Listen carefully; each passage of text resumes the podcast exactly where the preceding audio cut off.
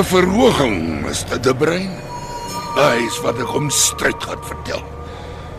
Ek sleep hierdie blerrie trok heen en weer oor die land en wat kry ek daarvoor? Peanuts verby. En eelt op my agter en thank you very much. Hm. Ah, hm. Hierdie pad is 'n never-ending story. As dit enigstens langer was, dan kon ek aan my toekoms ingesien het. Hey, wakker bly Willie, wakker bly. Wakey, wakey pel. betreffende tenderongeruimthede en dat die EFF 30 dae het om die verslag te bestudeer. In ander nuus, motoriste in die Sutherland omgewing word aangeraai om die R354 en die R356 roetes tussen die dorp, Fraserburg en Middelpos te vermy.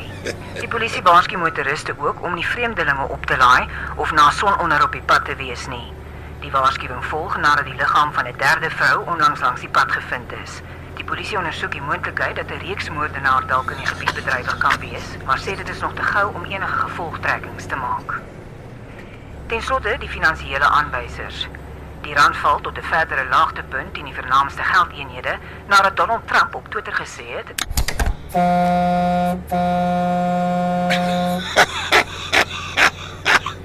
Klaas blou baadjie kan nie eers hulle eie gatte in 'n telefoonhokkie kry nie.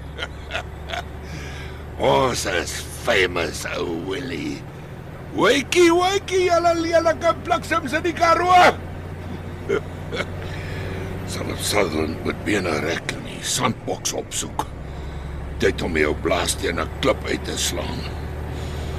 'n Bottel, 'n bed en 'n hot brunet.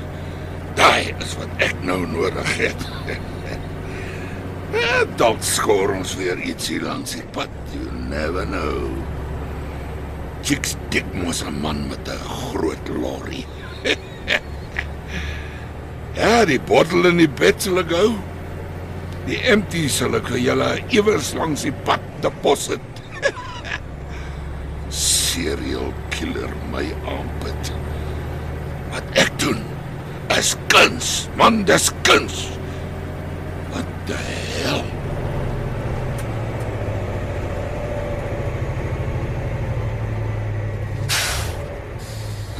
Right van die duiwel. Of ek is besig om dit te verloor of daai was 'n goes langs die pad. Hey, check it out, Overly.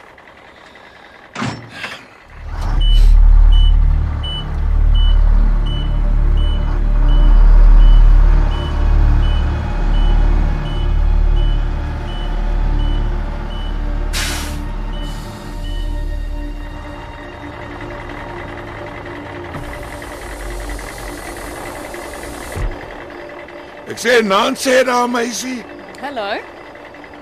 is jy nie bang om so alleen in die donker te loop nie? Dis helder volmaan. Ek kan mooi sien waar ek loop. Ek meen dis gevaarlik om so alleen hier op jou eie te wees. Die tyd van die aand in die middel van nêrens. Die gevaarlikste ding hier rond is 'n skilpad. Luister jy nie draadloos nie? Dit was nou net op die nuus. Wat was? Daar's 'n serial killer in die area. Ek sien. Eh, Dankie vir die inligting. Lekker aan vir jou. Eh, Wag, wag, hey, hey, hey, stop. Wanneer toe is jou pad? Sutherland. Ek is ook op pad soontoe klim in man, ry saam. Eh, Nee, dankie. Ek verkies om te loop. Goeie oefening. Ja, dit kan ek sien ja. Ek dink jy kry te veel oefening. Ekskuus? Ek bedoel jy's gebou om te hou, né? Daai bene van jou. hè? Jy kan 'n volstruis bewusteloos skop. Oh, yes. I'll take that as a compliment. So, jy's 'n Engelse chick. Can I stick you for a lift to Sutherland then? Hop in, I does not bite. Can't promise the same. Sorry, wat het jy gesê? Ek sê ek verstaan en praat Afrikaans goed. Ja, ek hoor. Ek mag jy eintlik mense oplaai nie, maar vir jou sal ek 'n uitsondering maak. Hy rugsak lyk swaar. Wat het jy alles aan? Lyke. ja, the more the merrier sê ek altyd. Ek like jou. Ek bly. Is nog heel ver Sutherland toe. Net ou vang iets jou hier langs die pad en vreet jou op. I doubt that. Ek dink nie ek smaak baie lekker nie.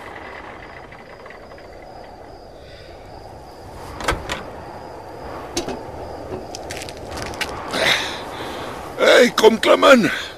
Ek sal myself nooit vergewe as 'n mooi goose soos jy iets langs die pad moet oorkom hierso in die vlakte sien. Okay, bleeding heart. Ja. Fine then. Tot op Sutherland. Great. Hier laat ek help, chickie. Jee. Ja, maar die sak is vir jou swaar. Hoe kry jy dit reg om dit so ver te dra en dit nogal sonder hulp? Ek eet gesond. Karooners, dis al. Karoo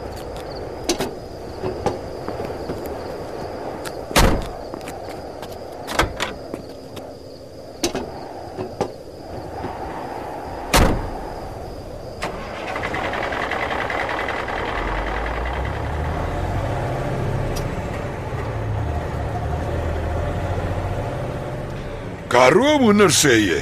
Volstruisvleis. Baie proteïene. Ah. Hel, jy het mooi oë. Uh, uh, sorry, just a compliment. Yes, you're full of them. Hou nou jou oë op die pad. Net nou land ons op in die dagga-plantasie. Ja, ek kon nie my oë glo toe ek jou sien nie. Eers gedink is 'n bergie langs die pad en uh, dis dit al die tyd 'n glamour magazine voorblad girl. Hey. By the way, ek is Wilson, noem my sommer Willie. okay, Willie. Pleased to meet you. Ek is Spencer. So, Spencer. Waar kom jy vandaan? Jy boyfriend? Jy het my lift geoffer, nie 'n quiz show nie. Ja, chat sommer net man. Nie elke dag het 'n mens iemand soos jy hier langs die pad sien loop nie. Jy nie 'n kar nie. Nee. Maar dankie vir die lift. Dis gaaf van jou. Nee, is cool. Ek sou praat, jy kan maar net luister. Raak maar alleen so in 'n trok op die pad. Oh, ek kan dink. Wat doen jy om jouself besig te hou? Ag, jy weet, dies en daais. Jy het wragtig nie 'n bang haar op daai mooi koppie van jou nie, né? Strolling along all by yourself. Dis min dinge waarvoor ek bang is. Tawagalie. Kan ek jou iets aanbied om te drink? Jy het 'n koeler daar agter. Uh, wat is jou poison? Was alles. Nee, dankie. Ek's nie 'n drinker nie. Net honger. Nog nie vandag geëet nie. Nee, jammer. Hier's niks om te eet in die trok nie. Hey, kan ek jou iets vertel? I iets wat jou baie lekker sal bang maak. Ja? Iets wat regtig met my gebeur het op 'n trip Oudtshoorn toe. As jy moet. Het jy al gehoor van die Uniondale se spook? Ja, weet nog nie. Wel, sy was in my trok. Nee, ek lieg nie. Net daar waar jy nou sit, daar het sy gesit. 'n Volmaan nes vanaand. Net daar, dis kan Uniondale. Ja, daar sien ek hierdie girlie langs die pad staan en waai. Ek stop om te kyk of ek kan help en sy klim in. Just like that. Ja, ek sê jou. Chicks dig my trok. maar net voordat ek Uniondale kon inry, daar verdwyn daai goose spoorloos uit my trok uit. Poef, weg. Yes. And then Dan niks. Sy was hier 'n oomblik in my trok en toe ek weer kyk toe sy weg. Ek sweer. okay, if you say so. Maar uh die skerrieste is dat daar waar sy gesit het, was dit sopnat, soos iemand wat in die reën gestaan het.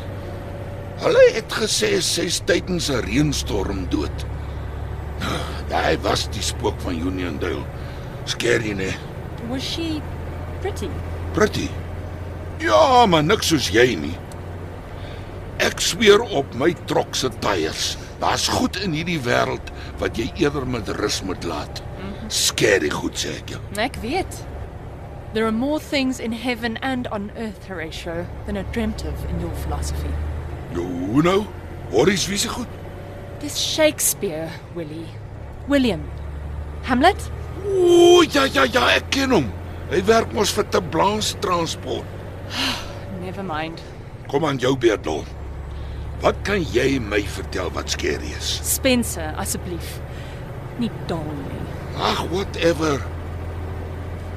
Jy seker jy is nie lus vir 'n koue bier nie. Sê jou lekker laat chill, jy lyk 'n bietjie tens. Nee, dankie. Uh dis dis daai tyd van die maand, jy weet.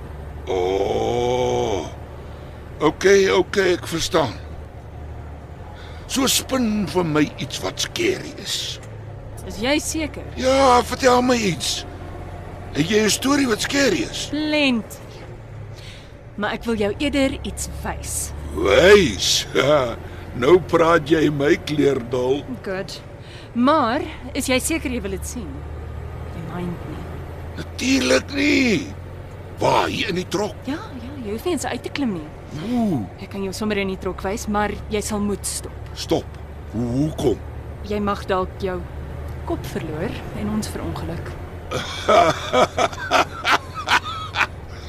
Regtig, né? Dis ernstig. OK, ek is game.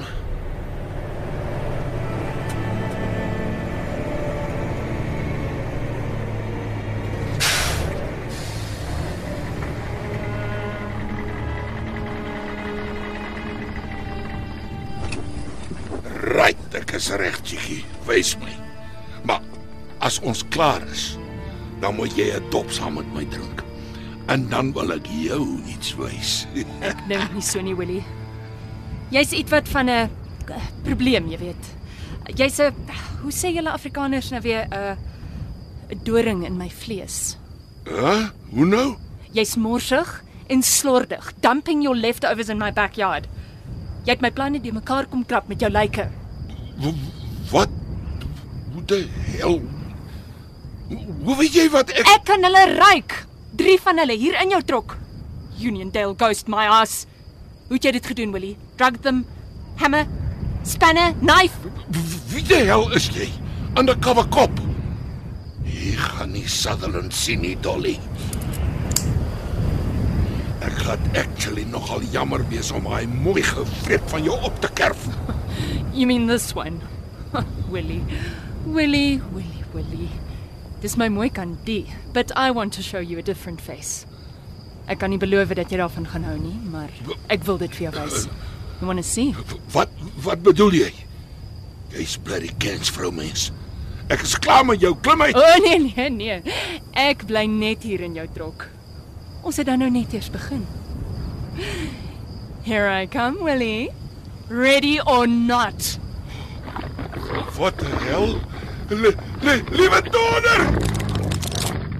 Wat wat is besig om jou gesig te gebeur? Dit- Dis nie moontlik nie. Eh, eh, Help my! Iemand help my! Wat donder iemand help my! Iemand help my!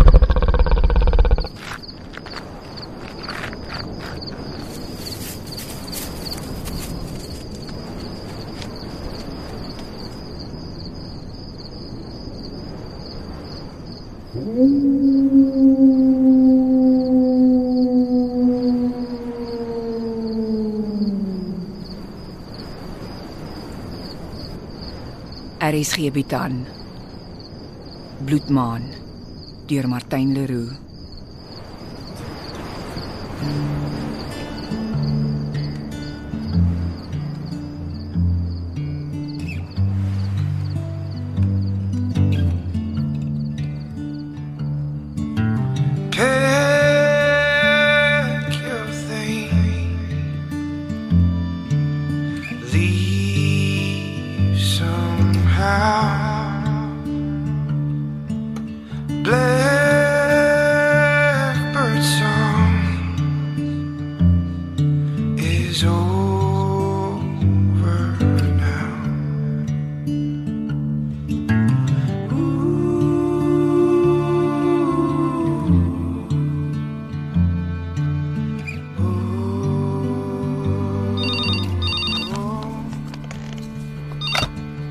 Vries, Dis greef.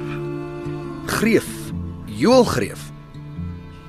Ons het lanklaas gepraat, Eugene. Jy is moeilik om op te spoor. Is byna 5 jaar. Is dit al so lank? Majoor, nee. Jawel, dit het gekom met die nuwe job en alles. Ek het gedink jy het afgetree. Ek het Ja, ek was verbaas toe ek hoor jy is nou by die okkultiese ondersoekeenheid in die Oos-Kaap. Het hulle nie jare gelede ontbind nie. Nee, ons bestaan nog. Handhaf net 'n lae profiel van weer die tipe sake wat ons ondersoek. Jy bedoel Tokolosies jag en spooke vang. Ja, so iets. Hoe het jy by hulle uitgekom? Ek het 'n oproep ontvang so jaar gelede. Hulle het my 'n offer gemaak wat ek nie kon weier nie. Groter salaris, kantoor met aircon, gratis koffie, Natuurlijk, jy weet. Natuurlijk, ja, dis hoe dit nog altyd was. Vandat ons kinders was, al die pad, skool, college, nou weer, al die perks. Saam met die rangverhoging. Jy weet hoekom hulle jou wou hê, nee. Die wolfmoorde. Dis hoekom ek opdrag gekry het om jou op te spoor. Ek dink daai saak is uit my lewe uit, diep begrawe en toegegooi vir Ek altyd. Daai een het 'n pond vleis van ons almal geëis, nie waar nie? Moet jy dit nou jy so stel? Glip van die tong. Hoe ook al dit sê, hulle reken hulle het jou hulp nodig. Iets het gebeur in die Karoo. Ek luister. Daar was 'n voorval met 'n vragmotorbestuurder naby Sutherland. Ons het eers gedink dis 'n kaping of 'n ontvoering, maar uiteindelik is dit iets heeltemal anders. Iets wat vir jou baie bekend sal wees, soos 5 jaar gelede. Wat? Wat laat jou so dink? Nie oor die foon nie. Ek sal verduidelik as julle almal hier is. Almal. Dok Dievenage, Amanda Dievenage, Brandon Julies, hy ook. Brandon. Uh, Is hy nie iewers in 'n inrigting nie? Hy was. Hy's 'n jaar gelede ontslaan, terug op die job. Dink jy dit sal raadsaam wees om hom te betrek? Hy was destyds erg getraumatiseer toe ons almal was. Maar hy het self gevra om in die span te wees, toe hy hoor hulle wil jou betrek by die saak. Ek weet nie, Joel. My situasie het ietwat verander. Plus ek sal eers hier moet toestemming kry. Alles is klaar gereël met jou nuwe eenheid. Jy's op leen aan ons vir so lank nodig. Ek verstaan steeds nie waarom hulle my wil hê nie. Ja, ek dink jy sal verstaan as jy self kom kyk waarmee ons sit. Is jy in? Lyk nie of ek jy se keuse het nie. Hoe lank gaan dit neem? week of twee. Gaan soos die goeie ou dae wees. Ek het eers 'n paar dinge om te reël. Wanneer moet ek aanmeld? So gou jy kan. Ons wag vir jou.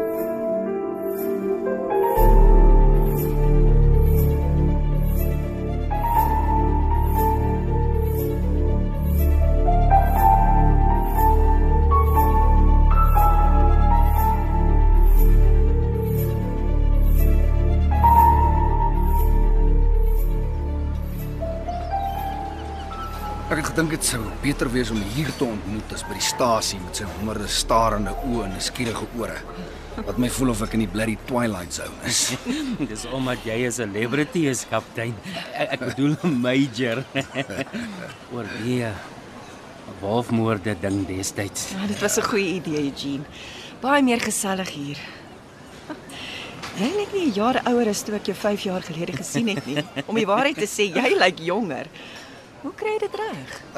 Drie koppies tee per dag en 'n sterk brandewyn as die son sak. Oh, nee, dankie. My maag sal dit nie hou nie. Dis goed om julle weer te sien. Feels like old times, nee. Jy kan dit weer sê, Brandon. Ek weet net nie of ek weer daai tydperk van my lewe sal wil beleef nie. Ek ook nie. Weet julle wat presies aan die gang is? Nee, kolonel Greef was baie kripties oor die foon. Ek dink dit het te doen met Lefrère en die wolfmoorde. Ek het nie al die besonderhede nie. Dis hoe dit vir my ook geklink het. Ja, dit het sy tol op ons almal geëis. Sommige meer as ander. Ja. Ek het gehoor jy het bedank, Eugene. Afgetree. Ek kon nie meer lieg nie, nie vir myself nie en ook nie vir die ouers van daai slagoffers nie. Ek ek, ek was net nie meer myself nie. Ek moes wegkom van alles, van mense. Ek het 'n afgeleë plot in die Oos-Kaap gekoop, my daar gevestig. Ek het weer onlangs 'n pos aanvaar na 5 jaar. Want die dokter sê ek lê aan PTS. Maar ek is nou heelwat beter. Volmaan aande is nog soms 'n probleem vir my. Ek vind dit moeilik. Hulle weet oor wat gebeur het. Jammer. Dis in die hak, Brandon. Ek verstaan. Na wat ons twee deurgemaak het daai nag in daai kelder. Wat het daar hierna gebeur? Jy weet nie. Nee. Julle twee het nooit daaroor gepraat nie. Niemand wou iets sê nie. Toe ek weer hoor is Brandon in Lentegeer opgeneem en later Valkenberg toe verplaas en jou kantoor was leeg, Eugene. Jy het net verdwyn, soos mis voor die môreson. Het hulle jou niks gesê nie. Ek weet net wat ek in die nuus gelees en gehoor het. Ek's van die saak afgehaal. Hulle het alles kom vat, selfs my notas. Sjoe. Dalk is dit beter dat jy niks weet nie. Dit kan jou mal maak. Ek weet en julle weet, dit was 'n toesmedery van 'n Bybelse omvang. Ek was verbaas toe Jael Greef my week gelede uit die blou te bel en vra of ek sal kan kom help. dit was sywe déjà vu nes daai aand 5 jaar gelede. En hier sit ons weer, soos die drie musketeers. Nie soos die Three Stooges. Ons gaan die vuil werk moet doen en hulle gaan dit weer begrawe en ons soos fools laat lyk. Sê julle, ek gaan nie weer Valkenberg toe nie, not a damn. Laat ons maar eers hoor wat aangaan. Wat ons ook al die keer kry, die wêreld gaan die waarheid hoor. So help my. Maar wat het daardie nag op Jean Lefleur se landgoed gebeur? Kom aan. Iemand vertel my die waarheid. Die waarheid. Ek weet nie of jy die waarheid sal kan handle, nie, dok. Ek ek, ek, ek kan dit nou nog nie handle nie. Dis oukei, okay, Brandon. Kom hier. Dis verby hierso. Dankie.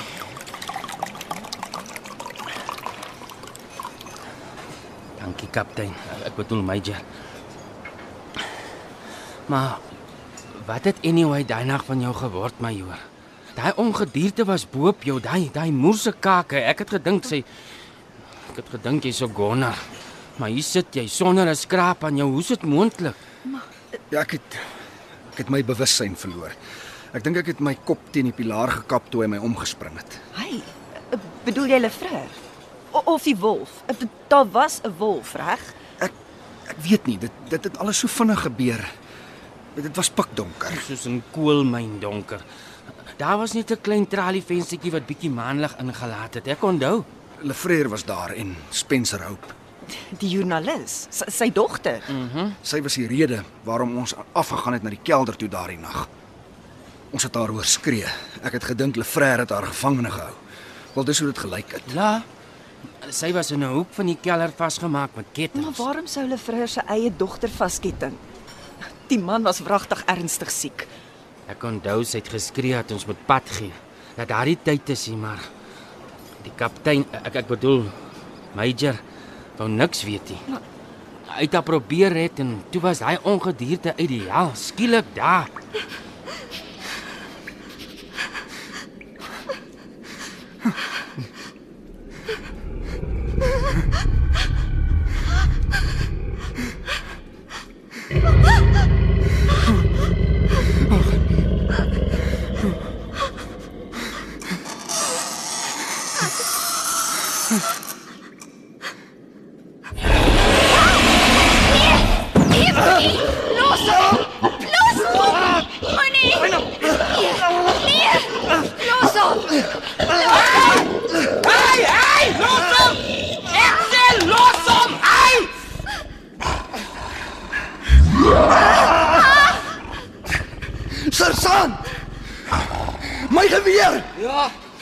Vang hom!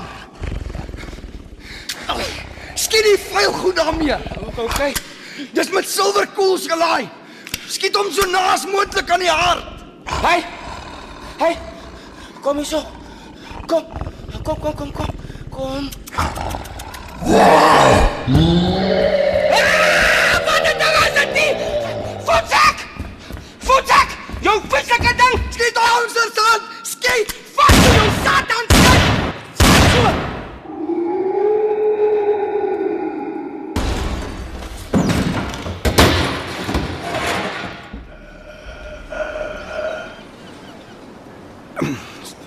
Sien my 'n oomblik verskoon asseblief. Sekerlik Eugene. Eh, Is is daar fout? Jy lyk effens bleek. Nee, alles wel. Ek het net nodig om 'n draai te loop. Dis reg so major. Moenie worry nie, ons bly net hier. Ons gaan nêrens nie. Brennan, as hy kelner weer verbykom, bestel vir my nog 'n dubbel knater water en ginger ale. OK. Het ons iets verkeerd gesê? Ek dink daar was destyds iets tussen hom en hierdie Hope girl. As jy weet wat ek bedoel. Hier is net vriendskap. Ek het so gehoor. Ook het sy daai nag spoorloos verdwyn het. Ja. Ek dink hy vat dit maar baie swaar. Hy's baie hy's anders. Mm. En toe val 'n ver hom aan, Ekskuus? onder in die kelder. Toe die Vries haar probeer bevry het, toe val 'n ver hom aan. En dis toe dat jy hom skiet. Ehm um, ja, ek, ek bedoel nee. Daar was 'n ginormous wolf. Ek dink dit was 'n wolf. En nie Lefreur nie. Nee, Jy maak nie sin nie. Ek weet nie. Dit was net skielik daar. Daar was 'n geheime tonnel wat die keller met die wolfkamp agter die opstel verbind het. Dis hoe hulle vryer sy slagoffers daaronder vermoor het. Hulle onder in daai doolhof vasgemaak en die wolwe op hulle losgelaat. Dis wat hulle gesê het. Wel, dit kan die wolf verklaar. M maar waar was Lefreur dan? Ek Ek is nie seker die dok. Hy was daar die een oomblik en toe was daardie gedierte op te vries. Ek het dit blindelings geskiet en ek het gedink dit was verby met die kaptein. Jy het die wolf geskiet, nie vir Lefreur nie. Ek Ja. Dit was 'n wolf wat ek geskiet het. 'n Wolf. 'n groot wolf. verstaan nie. Hulle het gesê dit was net Lefreur se lijk en 'n erg gewonde de Vries wat die volgende oggend in die kelder gekry is, geen wolf. Uh, waar was jy dan? Brandon was in die kar. Ek het hom beveel om pad gegee en hulp te gaan kry. Ehm um, Dis reg. Dis wat gebeur het, ja. Jy het Eugene net daar gelos alleen. Ek het Jenny gedink hy's dood. Julle twee maak nie sin nie. Maar ek het jou gesê dit sal jou mal maak. Wat het gebeur? Hoe het jy dit oorleef? Ek weet nie. Ek sê mos, ek, ek kan niks onthou van wat verder gebeur het nie. Ek het eers 3 weke later in die hospitaal bygekom. Ek het vreeslike nagmerries gehad. En die dogter, Spencer Hope? Sy het van die aardbol afgeval, spoorloos verdwyn. Daar was vermoede dat sy deel van Lefrère se makaber volmaan speletjies was, maar ek twyfel. Die soektog na haar is jare gelede al afgelas. Het jy nie destyds gesê dat sy die een is wat jou op Lefreur se spoor gebring het nie? Ja. Sy het Ja, ja, sy het. En Eugene. Hallo? Ekskuus, dit dit was blykbaar net ek en die dooie Lefrère onder in die kelder die volgende oggend. Sy was weg. Ek het probeer om jou te kontak in die hospitaal, Major. Maar hulle wou my nie toelaat nie. Dit was weird. Dieselfde hier. Hulle het gesê jy is in 'n bedenklike toestand en kon nie besoekers ontvang nie. Daar was nie eens 'n hofsaak nie. Ek sou ook nie gevra om te getuig nie, niks. Selfde hier. Ek ook nie. Die saak is uitgegooi vanweë 'n gebrek aan inligting en getuienis. Nolly prosecute. Ja, ek het ook gehoor dit was 'n nollie. Niemand om te vervolg nie. Hulle Frere was die enigste verdagte en hy was dood. Die klomp wolwe is van kant gemaak en die saak is gesluit. Dit was seker genoeg vir hulle. Lefrère se griesame stokperdjie het tot 'n einde gekom. Hulle storie het gewerk. En die publiek het daarvoor geval. Hoek, lyn en sinker. Maar julle twee weet van beter. Nie waar nie? Ek sien hoe julle vir mekaar kyk. Ek sien blind nie. Julle steek steeds iets weg. Al wat ek kan sê is die gedierte onder in daai kelder daardie nag was nie 'n gewone wolfie. As jy nie daardie nag betyds geskiet het nie, dan het ons nie nou hierdie gesprek gehad nie. Wat sê julle? As dit nie 'n gewone wolf was nie, wat was dit dan? Iets anders, dok. Iets anders wat? Hou op draaie gooi. Wil ek sê? Jammer ek's laat. Die Kaapse verkeer raak elke dag net 'n groter pyn. Wat gaan hier aan? Hoekom die lang gesigte? Middag Joel. Eugene. Ek dink julle sou verheug wees om mekaar weer te sien. Top die vanage. Hi. Susan Julie's. Goeiemiddag, kolonel Greef. Middag Ja, kolonel. sit, sit, sit, mense ontspan. Ag, ons is sommer besig om ou koeie op te grawe. Ou koeie. Ja. Jy weet Lefrère en sy wolwe destyds. Kom, sit. Wel, soos ek voorheen gesê het, dis juist hoekom jy hier is.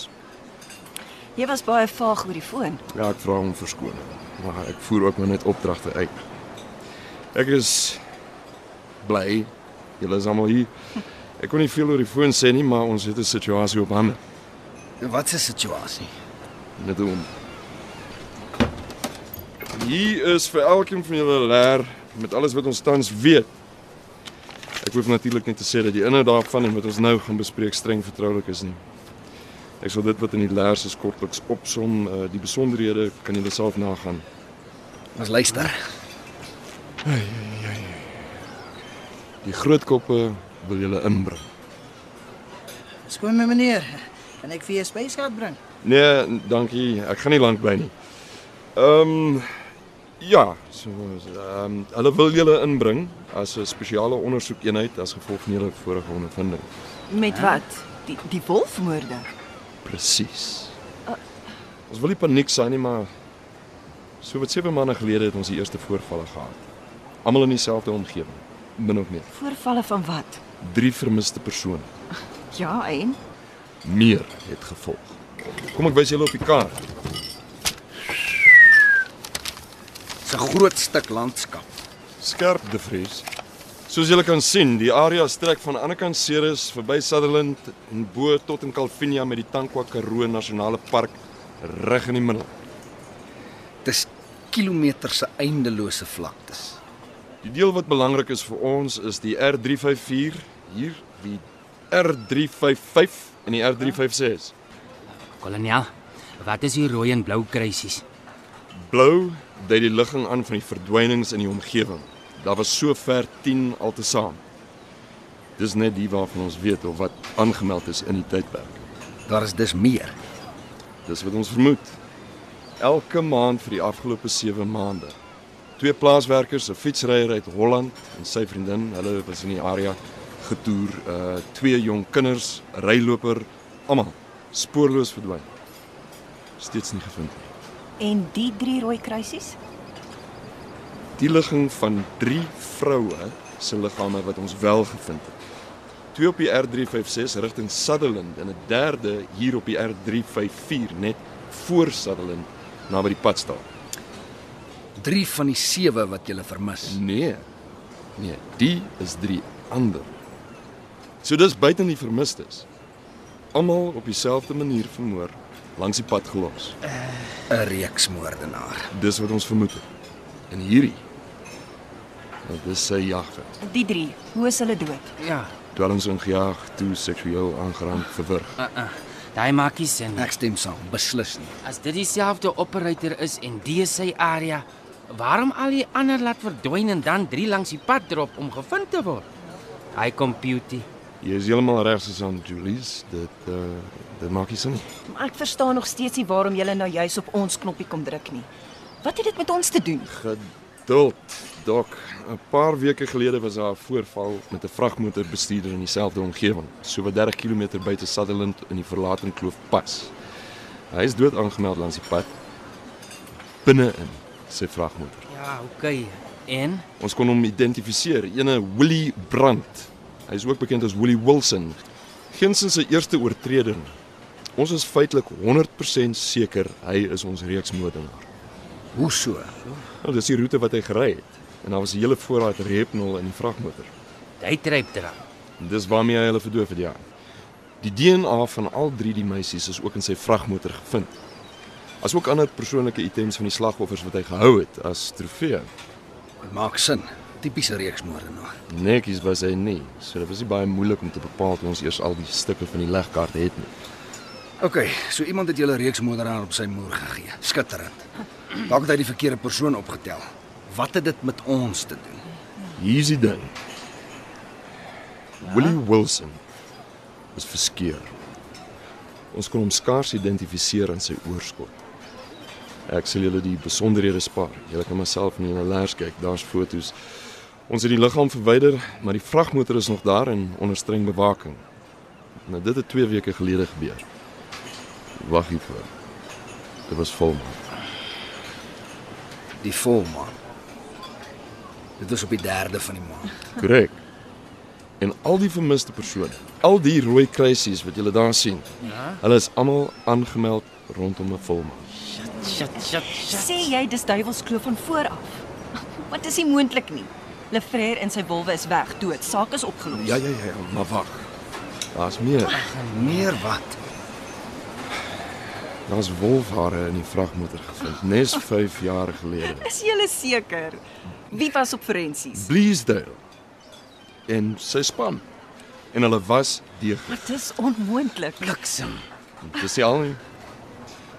'n Plaaslike beroepsjagter, ene Daantjie Arends wat rooi katte en jakkalse vir die boere skiet. Hy was toevallig die nag in die omgewing. Toe ja, ek weet nie eens hoe om dit te sê, toe hy toe hy dit gehoor het. Wat gehoor? het? Ja.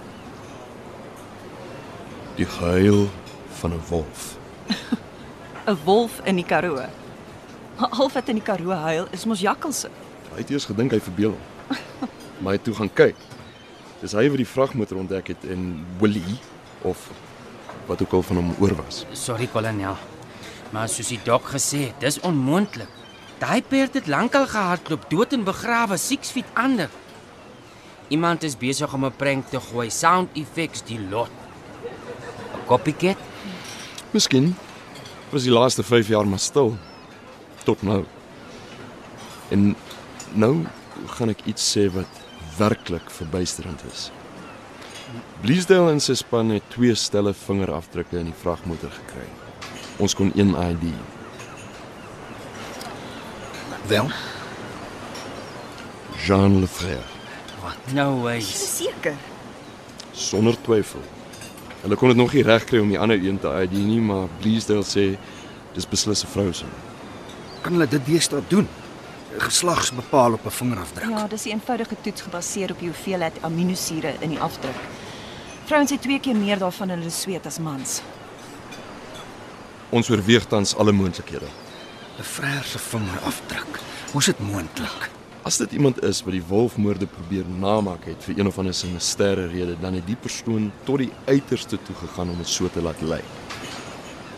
Of Of wat? Of ons het weer 'n nagmerrie op ons. Bull dust. Sorry kolonel, maar dis nie possible. Die dood is dood. Daar moet 'n verklaring wees. En dus hoekom julle hier is. Julle sal weet hoe om dit te hanteer. Julle was daar. Julle het dit oorleef. Kyk.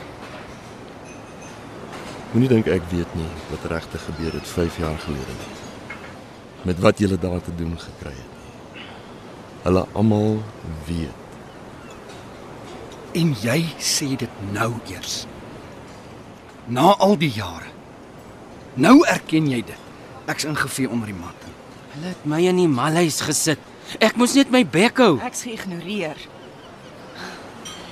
Sê julle wat ek dink julle sê. Kyk. Ek weet daar was 'n toesmeerdery. Ons almal weet dit. Die waarheid was net te absurd om publiek te maak. Wie sou ons glo? Ek kan my ore nie glo nie. Julle is nie ernstig nie. Daar moet 'n wetenskaplike verklaring wees. Dis wat ons wil bepaal. Nadat die forensiese inligting deurgekom het, het ons alles net so gelos en met julle in aanraking gekom. So wat wil julle hê moet ons doen? Julle vertrek maandagooggend saam met ons Karoo toe. Die vragmotor is nes ons dit gelos het behalwe vir Willie. Sy oorskot is tans in Soutrivier. Amanda, jy moet daarna gaan kyk sodra ons die area by die vragmotor gedek het. Ons wil julle persoonlike professionele opinie hieroor hoor. Sodat julle dit weer kan laat verdwyn soos laas. Ja. Dis anders hierdie Ag keer. asseblief. Spaar ons die vals beloftes. Wat van die forensies wat reeds gedoen is? Alles in julle lers. Die baas wil antwoorde hê. Vinnig. Natuurlik. Voordat dit publiek raak of een of ander nuusbraak snif in die neus kry en dit oor die hele wêreld uitpasyn. We get it. Alles kom reguit na my toe. Is dit duidelik? As julle klaar is, sal ons die vragmotor so gou moontlik laat verwyder. Daar's vir ons verblyf gereël op 'n gasteplaas net buite Sutherland. Dis reg so. Ek sal ook met daai jagter Arendse wil gesels. Ja, okay, ek kan dit reël. Okay. Ek wil nie spooke opjaag nie. Maar die volgende volmaan is om die draai. So antwoorde, so gou as wat jy kan. Ons sal dit baie verwelkom. Goed so kolonel. Wo wo wo. Daar is vier wapens vir julle beskikbaar by die kantoor. En teken daarvoor voordat ons vertrek. Dis 'n opdrag van bo af. Is dit regtig nodig? Dit kom met 'n voorraad spesiaal vervaardigde koels, okay? Net vir ingeval. OK. Laat ek raai. Dis silverkoels. ja, wol, wolf. Hoe laat is dit? En ek dink ek nog al die jare jy glo nie in goed soos weerwolwe nie. Regtig. Weerwolwe. Ag, Kom aan. Lag nou lekker, bevries. Soos ek gesê het. Dis 'n opdrag van bo af. Julle is wragtig almal met die maan gepla. Daar is geen wolwe in die Karoo nie en beslis nie weerwolwe nie. Mag een my opvreet as daar is. Dok. Moenie so sê nie. Miskien maak ons nog 'n believer van jou.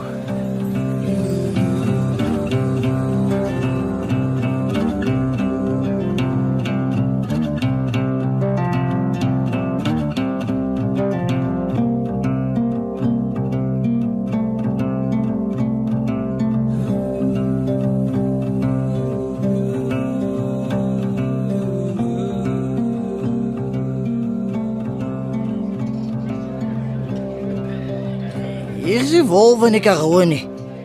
Ag glo my. Dit was 'n wolf wat ek daai nag gehoor hy het. Lank en uitgereik. Dit was die mees angswekkendste geluid wat ek nog ooit gehoor het. My hare het gereis. Jy seker meneer Arendse. Kon dit nie dalk iemand met 'n luidsprekerstelsel of so iets gewees het nie? Nee, dame. Die gehuil. Dit het baie genuine geklink, asof dit beweeg het, jy weet, lewendig. Het jy dalk 'n motor hoor ry of wegtrek, ligte gesien, so iets? Niks. En toe gaan kyk jy. Ja. Jy het die trok gesien? Hey! Kan ek nog een kry asseblief?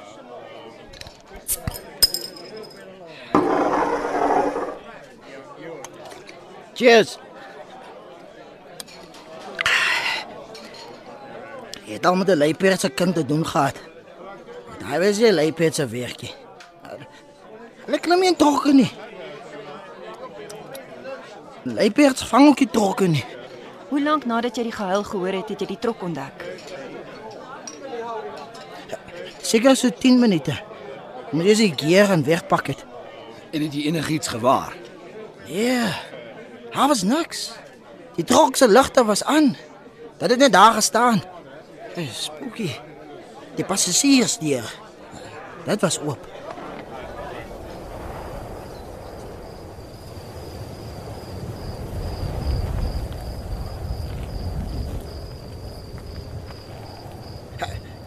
Hallo? Hallo? Goeienaand. Hallo? Ek kom in vrede. Is daar iemand thuis? Wat staan die man se deur so waawyd oop? Ek meen as 'n mens mos wil gaan water slaan, dan maak hy mos toe. Jy sluit. Dis Suid-Afrika hierdie. Dis nie Bahamas nie. Man kan seker ook nie te ver wees nie. Boet. Hallo? Ha- Hallo? Sal maar die deur toemaak, so 'n bietjie wag. Vir die klong 'n preek afsteek wanneer hy terugkom. Is jy een van daai jonges? Hulle dink mos die crime is net daar. Wat? The? Wat gaan hier aan? Ek gaan hier met opklim en inloer. Iets is ernstig fout.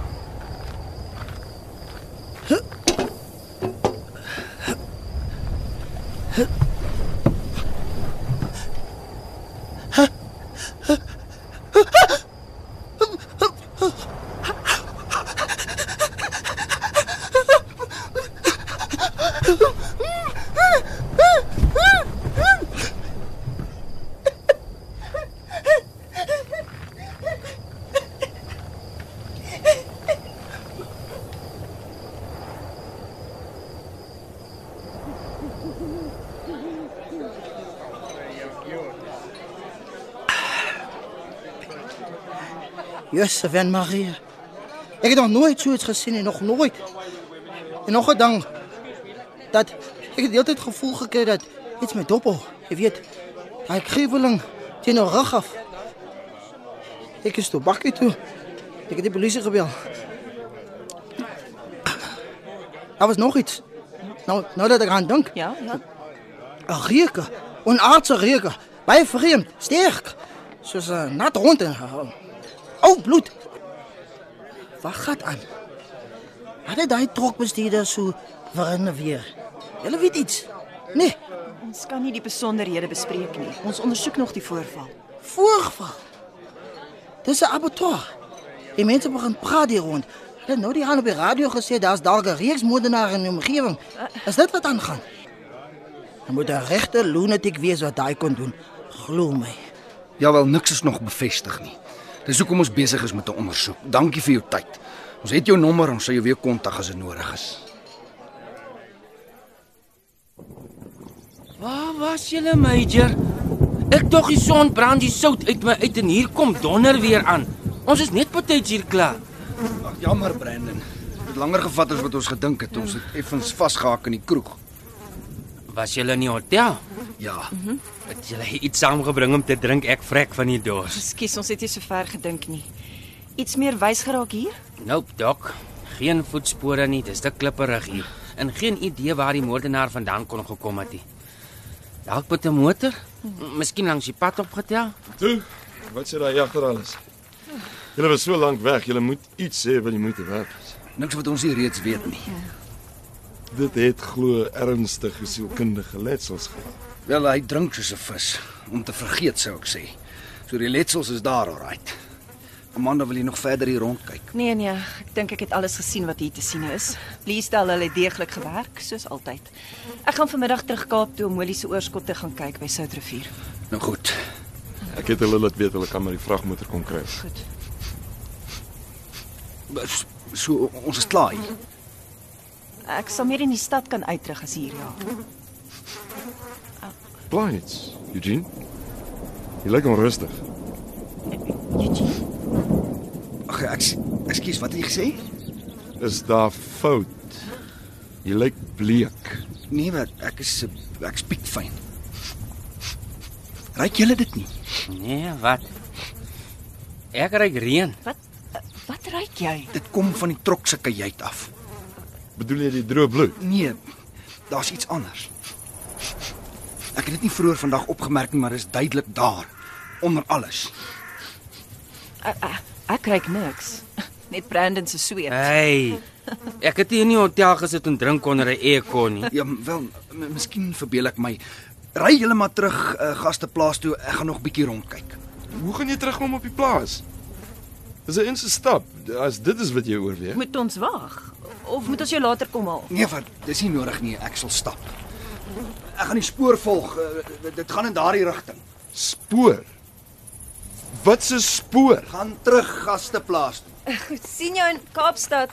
Major de Vries. Wat 'n spoor? Hier's boggerol.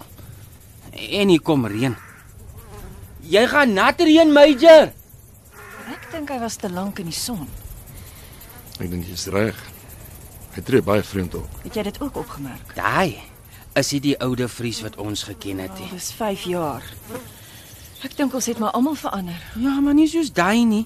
Ek bedoel, kyk hoe hol die man daar oor die klippe.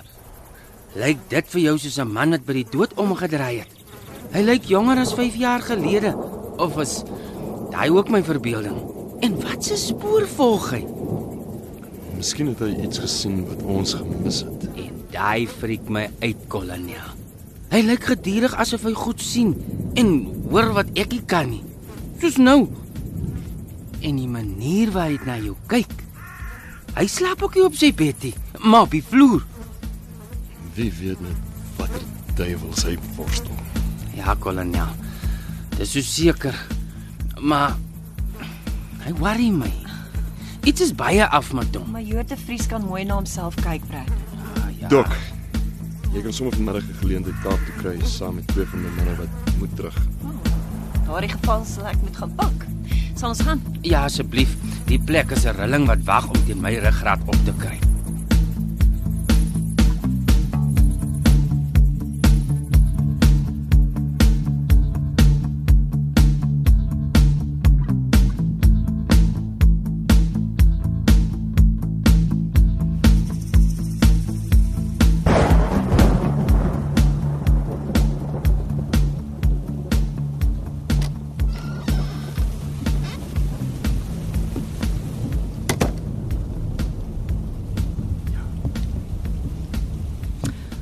Nice of you to finally drop by, Eugene. Dit het jou lank genoeg gevat. Jy's nat. Hallo Spencer. Long time no see. Hoekom hier? Ken jy die plek? Dis die Louhuis, ja. NP van Wyk Lou het hier groot geword. Dis een van Sutherland se bekendste besienswaardighede. Hoe het jy ingekom? Daar is 'n notas by die hek met 'n nommer op. Ek moes skakel die tourguide dit kom oopmaak. Sy sal ons later op 'n toer vat as ons wil. Ek is seker ons is nie hier om 'n toer van die Louhuis te doen nie. Vir nou wil ek net hier staan. I want to appreciate you being here. Ja. 5 jaar. Geen woord, geen taal of tyding. Een miserable brief met die hand afgelewer. En nou staan jy hier asof niks gebeur het nie. I know. And I'm sorry. Maar ek moes gaan. Dinge het te warm begin raak. Met Lefrey dead and gone. Dit was 'n kwessie van tyd voor hulle my sou vastrek. Ek's bly om te sien jy het oorleef. No thanks to you and your friend Lefrere. 5 jaar van hel. I said I'm sorry. Jy sorry. Dis nie asof jy op my toon getrap het nie, Spencer. Ek moes my werk opgee. Het verhuis na die Oos-Kaap waar ek 'n afgeleë plot gekoop het. Ek kan nie meer tussen mense wees nie, uit vrees vir wat kan gebeur. Yes. It's a bit of a game changer, isn't it? 'n Game changer. My lewe is opgedonder, six love. Jy het vir my gelieg. Alles was een groot liegstorie. This is a museum. A little respect, please. Jy's nie Lefrere se aangenome dogter nie en hy was nie jou pa nie. Hy het ook nie jou ouers vermoor nie. Jy het my gebruik om van hom ontslae te raak, het jy nie? Altyd die speurder. Maar nie alles was leuns nie. Ek vind dit moeilik om te glo. I didn't lie about the wolf, did I? Lefrey was buite beheer, ondankbaar, arrogant. Ek wou hom net 'n les leer, maar dinge het verkeerd geloop daardie nag. It was a mistake. Wie die hel is jy, Spencer Hope? En Lefrere. Waar pas hy in? Hoe, hoe vertrou ek jou ooit weer? Dis hoekom ek jou hiernatoe laat kom het. Na hierdie huis met al sy geskiedenis. Om vir jou my geskiedenis te vertel. Sodat jy kan verstaan en kan weet hoe ek oor jou voel. You have to trust me now. I shall tell you the truth. No more lies. I owe you that much. Ja, jy doen. En is lang overdue, sou ek sê. My regte naam is Baronet Gandion. Ek is gebore in 1504 in die Sansewerk distrik van Gascogne in the southwest of France. My familie is uh hoe sal ek dit stel? Afflicted, cursed. Dis ons bloed. 'n Vloek so oud dat ons nie eers meer geweet het waar dit vandaan gekom of waar dit begin het nie. Die wolf. Uit elke geslag sou een van ons die vloek dra. Ek is daardie een uit my geslag. My familie was gerespekteerd. Prosperous. Tot ek gebore is. My illness spread to them. Soos 'n virus. Ons het vir geslagte lank die area beheer tot laat in die 1600s. Gejag onder die mense en anders soos ons gemaak. Nobody ever suspected my family of any wrongdoing. Soos hier. Jy en Lefrere al jare in die Kaapse klowe. Ons het die wolf in ons baie goed weggesteek. Wie was Lefrere dan werklik? When I was still in my teens, I foolishly fell in love with an older boy by the name of Jean Cognier. Jean Grenier. Dieselfde Jean Grenier van wie jy my destyds vertel het. Die een wat vir die moorde in Frankryk verantwoordelik was en na Suid-Afrika toe gekom het. As Jean Lefrère. Ja. Soos ek sê, young and foolish. So stupid. wat het gebeur? Ek het die fout gemaak om vir hom te vertel wie wat ek is. Wat my familie is. He begged me to turn him. He said we could be together forever. Dat hy my vir ewig sou lief hê. Ek het hom deel gemaak van my bloedlyn en dit was 'n groot fout. Bad humans become bad wolves. Very bad wolves. He was out of control. Ek ken daardie gevoel. Hy kon homself nie beheer nie. Kinders het begin verdwyn, soms helder oordag. Ons het hom gewaarsku om te stop. Dat hy ons almal in gevaar kon stel met sy optrede. Laat my raai, dit het nie gehelp nie. Nee. An investigation was launched, and witnesses began to paint a picture of a wolf like supernatural horror prowling the dim wilderness of the area. Daar was 'n ander meisie. Jean wou probeer impress. The fool bragged that he was responsible for the deaths and told her that he was a werewolf and part of a whole pack. Toe dit uitkom, is hy gearresteer en dit was nie lank nie toe is ek en my hele familie in hegtenis geneem. It was horrible what they did. Ek is jammer dat jy dit moes deurmaak, Spencer. Ek het geweet my lewe in Frankryk was verby. Ek het gered wat ek kon van ons landgoed. Klere, geld, jewelry. Ons het plek gekoop op 'n skip wat sou seil na 'n nuwe land. 'n Onbekende kolonie aan die suidpunt van Afrika. 'n Nuwe wêreld waar ons van voor af kon begin. Suid-Afrika. Ja. En jy het Grenier, ag, Lefrère saamgebring. Ek het nie 'n keuse gehad nie. Hulle sou my nie alleen op 'n skip laat gaan nie, ek was te jonk. I needed him to get passage. Hy was 'n kleremaker. 'n Vaardigheid wat hulle nodig gehad het waar ons heen op pad was. So, ons het saam met die ander Franse Hugenote hiernatoe gekom as broer en suster. After all I created him, I felt responsible for him. Net soos vir jou. Jy het hom verdra al hierdie jare. Hoe oud is jy werklik? 'n Dame verklap nooit haar ware ouderdom nie, Jean, but you can do the math yourself. Dis leeftye. You see, we age very slowly. We're virtually frozen in time. Eternal. Daar's min dinge wat ons kan doodmaak. Ons kan dit nie self doen nie. Dis deel van ons vloek. Daai een het ek op die harde manier uitgevind. Hoeveel keer het jy probeer? 5. En en moet nie vra wat ek gedoen het nie. Ek moes jou vertel het in die brief. Jammer. 'n Bietjie laat nou. Ek het ook besef dat Lefrère nie die alfa myl was nie. Hy was dood en ek was steeds vervloek, wat beteken het dat die alfa nog steeds lewe. Want as hy die alfa was, sou my vloek gebreek gewees het. Move to the head of the class, Captain De Vries. Majoor, Ah, so jy klim die leer. How did you cope with the wolf all this time? met moeite. Ek het jou raad in die brief gevolg. Die kruimengsel wat jy aanbeveel het werk en dit onderdruk die wolf met elke volmaan so ver. Maar dit raak al hoe moeiliker om wolwe kry te kry. Klein hoewe waar ek nou bly het 'n kelder. Ek het dit ingerig om myself met volmaan binne te hou. Maar is absolute hel om dit te beheer. Hm, Om nie in te gee nie. Ek weet. How many times have you transformed? Net 'n paar keer. Ek kan niks daarvan onthou nie. No wonder it's driving you mad. You have a lot of rage cropped up inside you. Het jy al iemand doodgemaak? Nee, nog nie. Maar die drang, dit vreet my van binne af op. Ek's bly om dit te hoor. Die verdwynings daar buite en die tropdrywer, ek neem aan dit was jou hande werk. Gaan jy my in hegtenis neem? En dan die hele wêreld van ons bewus maak. Nee, Mm, 'n 'n silwer koel deur my kop sit. dis nie 'n grap nie.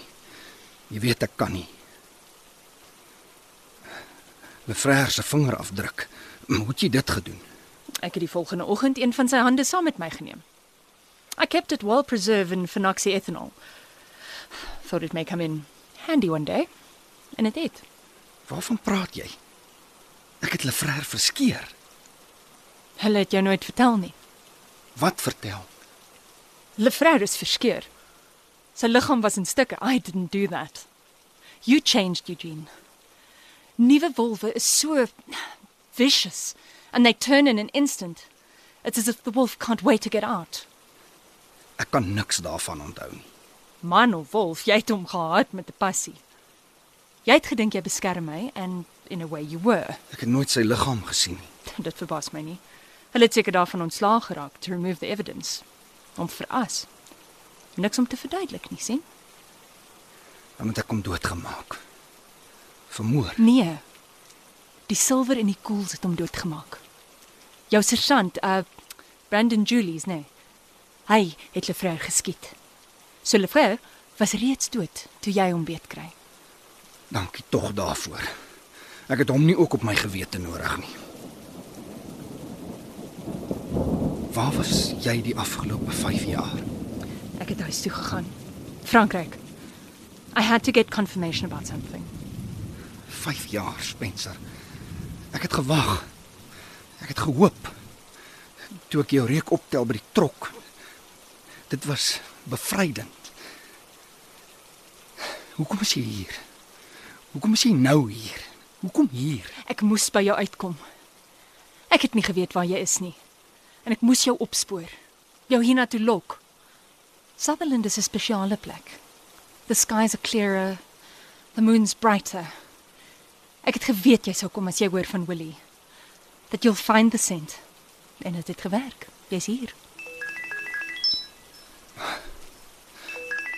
Jam jammer Spencer. Joel, Waar is jy? Ek probeer jou ure lank al in die hande kry. Hoekom antwoord jy nie? die, die sein is swak hier. Is, is daar fout? Wel, is byna donker. Dis ver uit hier na die gasteplaas toe. Waar is jy? Ek's by die hotel. In die kroeg. Ja. Eugene, is daar 'n probleem waarvan ek behoort te weet? Nee, Joel. Dit dis nie wat jy dink nie. Drank is die minste van my probleme, glo my.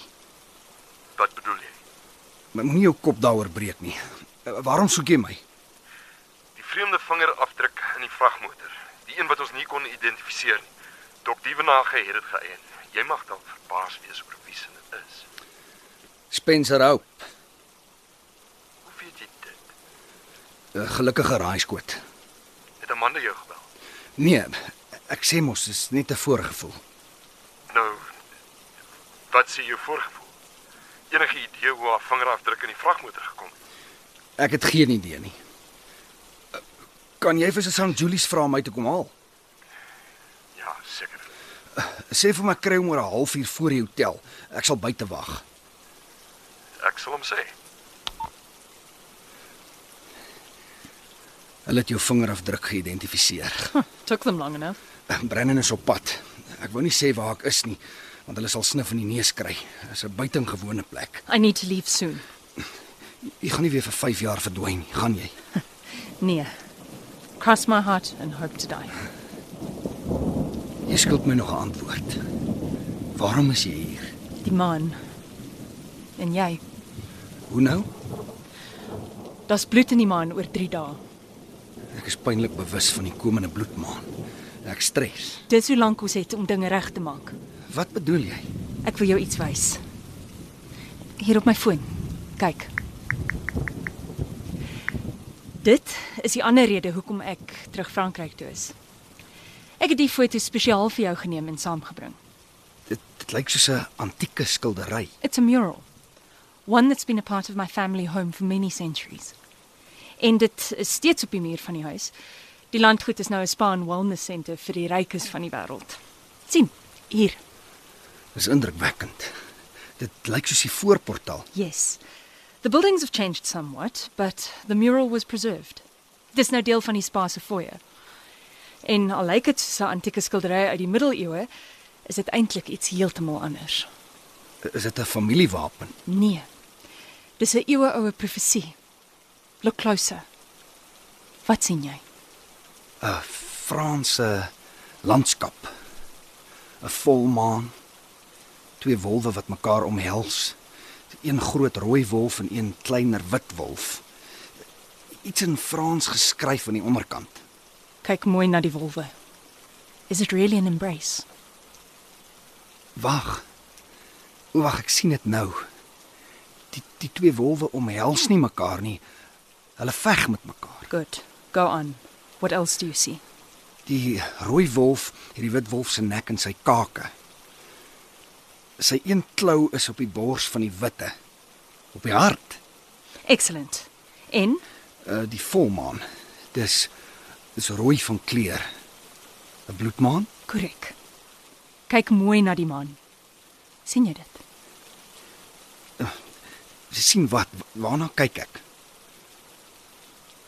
Is daar skade weer in die maan? D- Draai dit effens. Wag. Nee, nee, skade weer nie. Dis 'n dis 'n slang. 'n Slang wat homself insluk. Yes. Now, how's your French? Die woorde aan die onderkant. Um, Ek kan 'n paar woorde uitmaak. Lunay de Sang. Dit's iets omtrent die maan. Loop is 'n wolf en l'amour is liefde. Ek is bevrees dis die som totaal van my Franse woordeskat. Jammer. Nie sleg nie, majoor. Wat beteken dit alles? Die kleiner wit wolf is die gewone volmaan. Die rooi wolf is die bloedmaan. Die bloedmaan is baie kragtiger as die gewone volmaan vir ons. Dit is lewensbelangrik vir ons. Dit kom ook net een keer elke 5 of meer jaar. Soos nou. Ek steeds verlore. En die slang in die maan? The serpent has long been the alchemical symbol for mercury, silver water. Kwiksilwer. Yes. The deadliest substance to our kind. Maar dit benodig nog 'n bestanddeel om te kan werk. The strongest and most magical power in the universe. Love. Ek verstaan. Dis hoekom dit lyk of die twee wolwe mekaar omhels. Dit simboliseer liefde. Maar maar wat het dit alles met my te doen? Wat wat beteken dit alles? Ek verstaan steeds nie. Ek sal alles verduidelik oor 3 dae met die bloedman. You have to be here. Ek moet juis hier wegkom. Daar's daar's nêrens waar ek myself kan toesluit of vasketting nie. I also want you to stop drinking the wolf's bane. Jy gek. Dis al wat ek dis al wat ek het om dier in toom te hou. Trust me. Go about your daily business. Doen wat ek sê en alles sal fyn wees. Ek moet gaan. Nee, wag. Waarheen gaan? All in good time. 3 nights from now. I'll be waiting for you. Come find me en kom vroeg. Ek sal alles verduidelik. Spencer. Wag. Waar vind ek jou? Volg net jou neus, Eugene.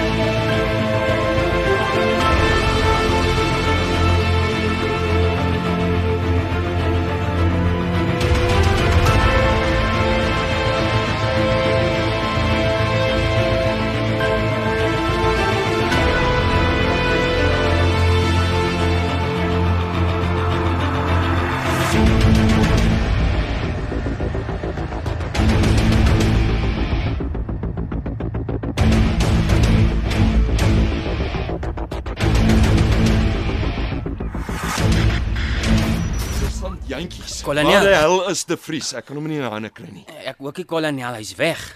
Wat bedoel jy weg? Weg. Waarheen? Hy doen al 'n Houdini op my die hele week. Now you see him, now you don't. Hy tree baie weird op, kolonel. Ek het opgemerk.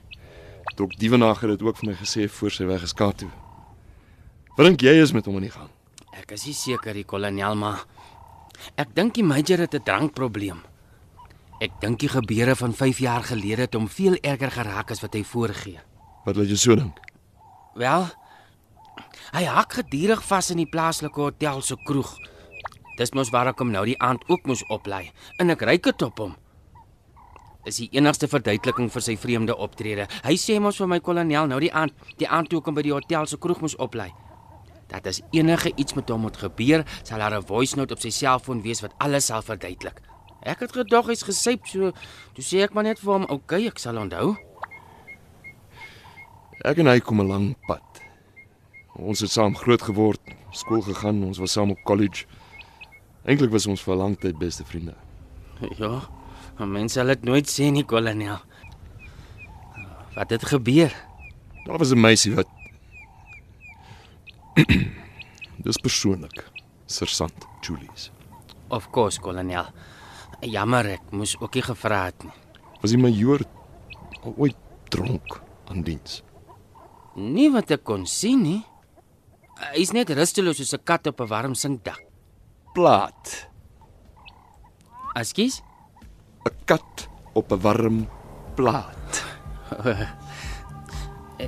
Het kolonel hom al oor die vingerafdruk ingelig.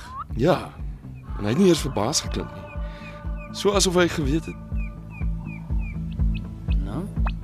Jantjies, ja, kolonel. ons moet hom opspoor voor sonsondergang.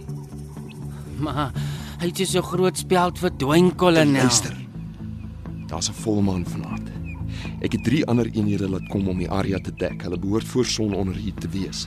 Bly jy hier en wag vir hulle. Okay. Ek gaan die Land Rover vat in die veld en ry. Miskien het hy besluit om te gaan kop skoon maak iewers. As ek op iets afkom, sal ek dadelik my koördinate vir julle stuur. So hou dop. As daar koördinate deurkom, beteken dit julle moet onmiddellik backup reël en kom.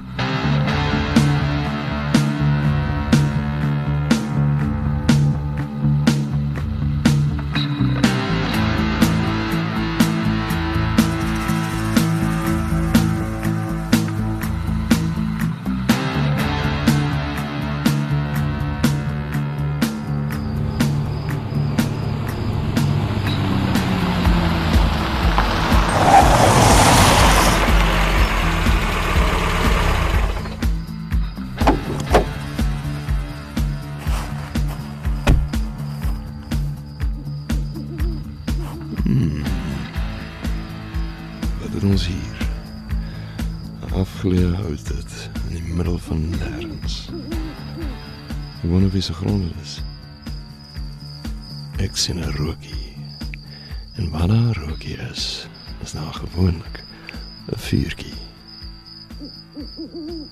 Laat ek gaan ondersoek instel.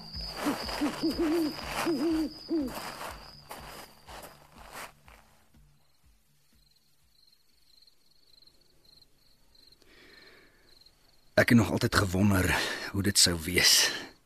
Jy weet, 'n oomblik soos die. Ek en jy alleen. And did I disappoint you? Jy sê niks. Dis omdat ek nie woorde het nie.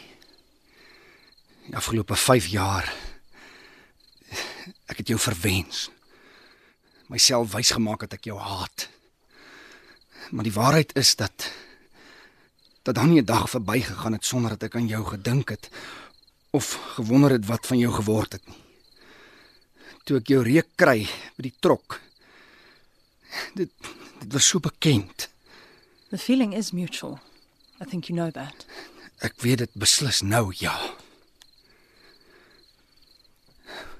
Hoe lank bly jy al hier? 'n Paar maande. Ek neem aan Lefrère het die grond gekoop. 'n Opdrag van my. Hy het niks gehad nie. Dit was my familie se geld wat ons aan die lewe gehou het. Ons het die grond jare gelede gekoop as 'n backup plan vir as iets verkeerd sou gaan. 'n Place to escape to. 8000 hektaar. Altyd 'n paar tree voor. Altyd. My intuition has kept me alive for a very long time.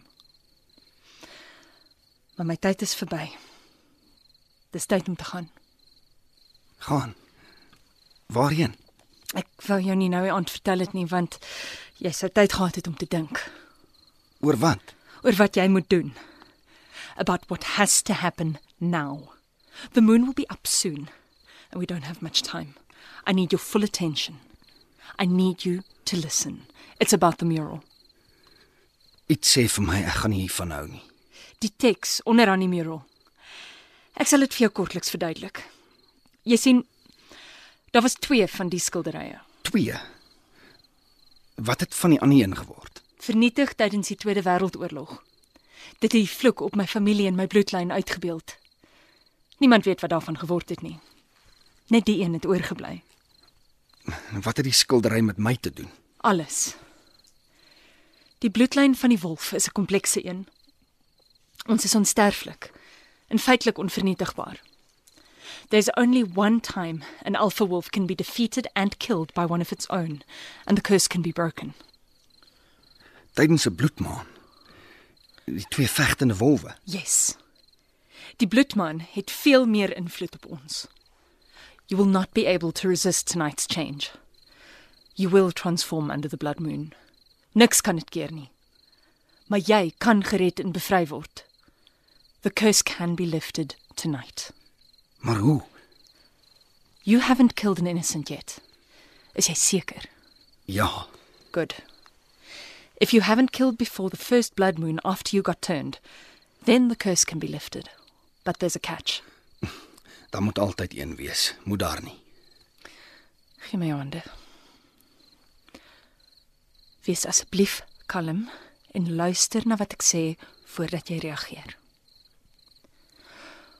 Om die vloek te verbreek, moet die alfa wolf onder 'n bloedmaan sterf. Dis al manier. Jy jy jy bedoel Sp Spencer. Nee. Nee. Nee, laat ek klaar praat. Onder 'n bloedmaan kan ek doodgemaak word, maar net met die regte elemente in plek. You can be free of this terrible affliction. Jou saak opgelos en die wêreld vry van 'n 'n monster. Jy's nie 'n monster nie. Ons kan lank debatteer oor daai punt. Nie in my oë nie. Asseblief. Asseblief nie dit nie. Jy jy kan nie dit van my vra nie. Hoe kan jy so iets van my vra? Vra my enigiets anders. Enigiets, net nie dit nie. Verstaan jy? Verstaan jy dat ek jou liefhet? En dis juis hoekom jy dit moet doen. You are the magic element. Ek kan net doodgemaak word deur iemand wat my werklik in diep liefhet. The one with his paw on my heart. Jy moet dit doen. Jy is die enigste een wat dit kan doen. Nee. Nee, die, die prys is te hoog. Ek kan nie, Spencer. Dis net nie in my nie. Asseblief. Ja, dit is. Jy het 5 jaar se opgekropte wolf binne in jou. And it wants out. Can you feel it, Eugene? Gebruik dit om vir jou en vir my te bevry vanaand. Hou op. Dink aan die alternatief. Ek kan nie. I'll keep on killing and you'll become like me, worse than me. Glo my. Hou op. Stop. Stop. Jy sal na vanaand nie die dier verder kan onderdruk nie. Niks sal dit kan stop nie. Glo my. You'll change and kill people Stop. over and over. Asseblief. Ek kan nie. Jy sal vir die res van jou lewe daarmee moet saamleef. Wegkruip en lieg, soos wat ek my hele lewe moes doen. Is dit wat jy wil hê? Do you know how many I've killed, Eugene? My soul has been damned to hell a thousand times. Yours can still be redeemed. Ek het jou in hierdie hel gedompel. Laat my toe om jou te help. Laat my toe om hierdie een goeie daad in my lewe te doen vir jou. Hoe maak ek my eie siel dood? Don't see it like that. You won't be killing me. Die twee wolwe sal mekaar vernietig. Ons sal beide vry wees. Jy sal dood wees. Hoe gaan ek aan sonder jou? I've lived long enough. I don't want to kill anymore. Jy weet wat sê hulle van honde wat skape byt. Spencer, stop. Ek wens daar was 'n ander manier. Meer tyd. Maar daar is nie. You know the old saying. If you love something, set it free. I need you to do that for me. For both of us. Jy sal moet besluit. Daar's nie meer tyd oor nie. Die man sal binnekort op wees.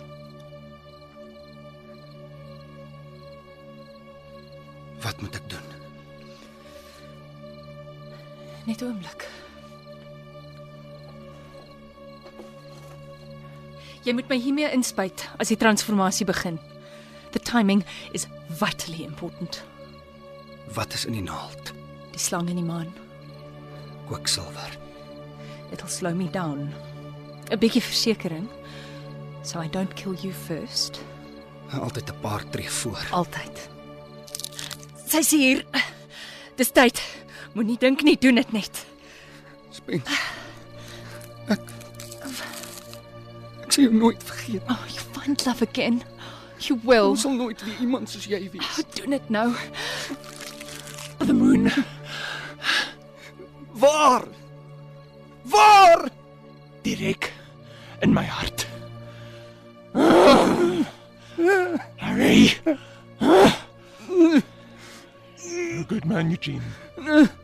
Remember me. Ah. Dis vir Johanna. Eugene. Dag Oliver. Wat soek jy hier? weet nie wat hier aan die gang is nie, maar as as almal net gee pap. Staan, staan reg. As almal net kalm bly, is ek seker ons kan 'n oplossing vind. Gee pad. Oh, oh, kalm. Eugene. Eugene.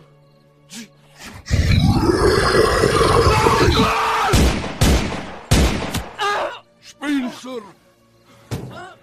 Ja, Spencer. Jo!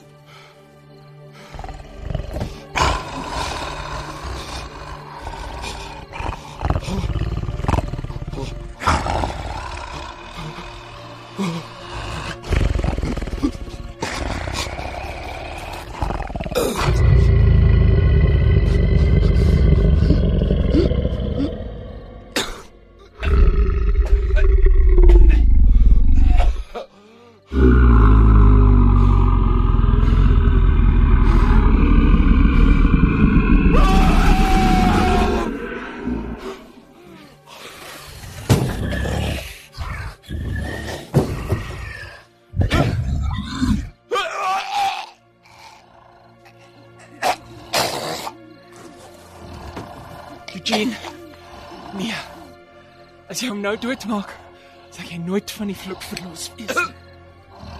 Dis die enigste manier hoe ek jou kan bevry. Me, if you haven't killed an innocent, you can kill me. And the curse will be lifted.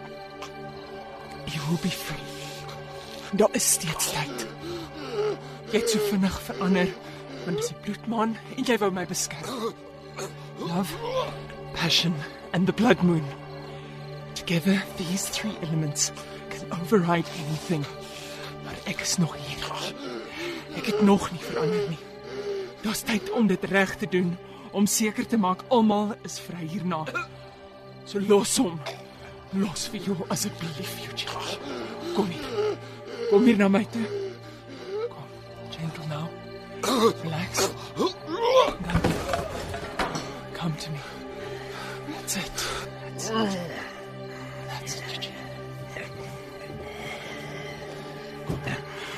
Kom hier met jou kop op my skoot. That's it. Everything's gonna be alright. Open your eyes. It's beautiful. Don't cry. I love you. And I'll miss you. Even when I'm not here anymore. I want to keep you safe. I want to free you. Tempt me.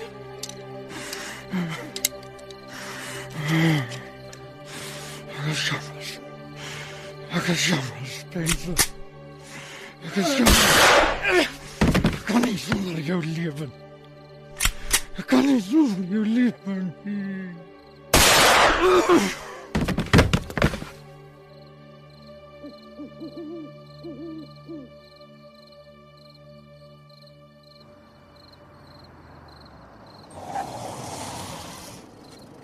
Help!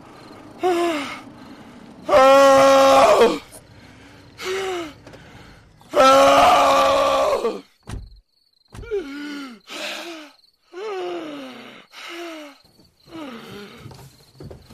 Kolonel, is dit jy? Wag. Hou vas. Ons is hier. Jo, wat het hier gebeur? Wat gaan aan hier? Dit lyk asof Kolonel. Kolonel Greef. Is jy okay? Wat, wat, wat het gebeur?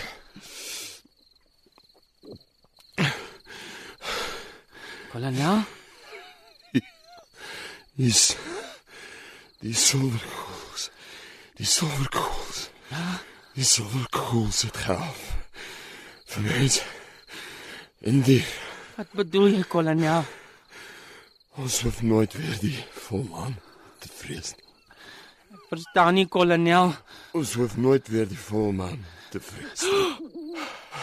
O my goeie genigtig, my liewe Donald, is hy major? Is hy okay? En wie lê daar langs hom? Lyk soos Spencer Hope. Spencer Hope. Spencer Hope en Major te Vries. Nee, nee, nee, nee, nee, nee, nee, nee. Wat gaan hier aan? Hoe is dit moontlik? Dit kan mos nie wees nie. Waar kom is hy vandaan? En wat het met die major gebeur? Ek ek swer ek boek my hierdie keer sommer self by die malhuis in. Kolonel Greef. Wat het gebeur? Wat is dit vir 'n swaal? Dis maar net 'n jakkals, kolonel. Kolonel. Kom. Kom kolonel. Ek dink jy moet saam met my kom. Kom. Kolonel, sta, stap so lank. Ek, ek ek kom nou. Ek wil net gou laaste respek aan die major toon. Sergeant Maas. Kan jy gou kom help? Ie?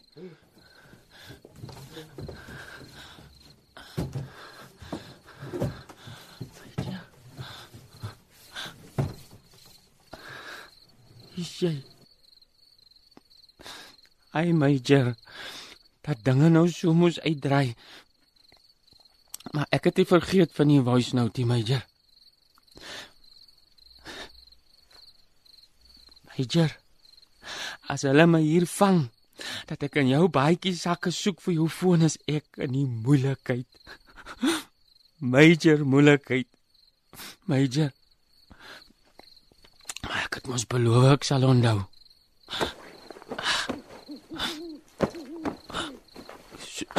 So sê.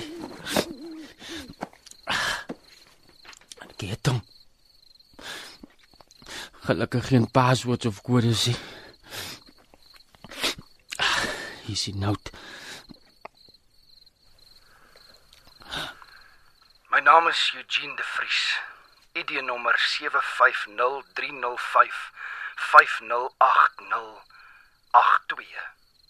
Ek is tans 'n majoor verbonde aan die okkultiese ondersoekeenheid van die SAPS. Ek was 5 jaar gelede betrokke by die Wolfmoorde ondersoek in die Wes-Kaap. Ek het Spencer Hope die eerste keer ontmoet in my kantoor en later weer by 'n restaurant in die Kaap waar sy my meegedeel het dat haar vader deel is van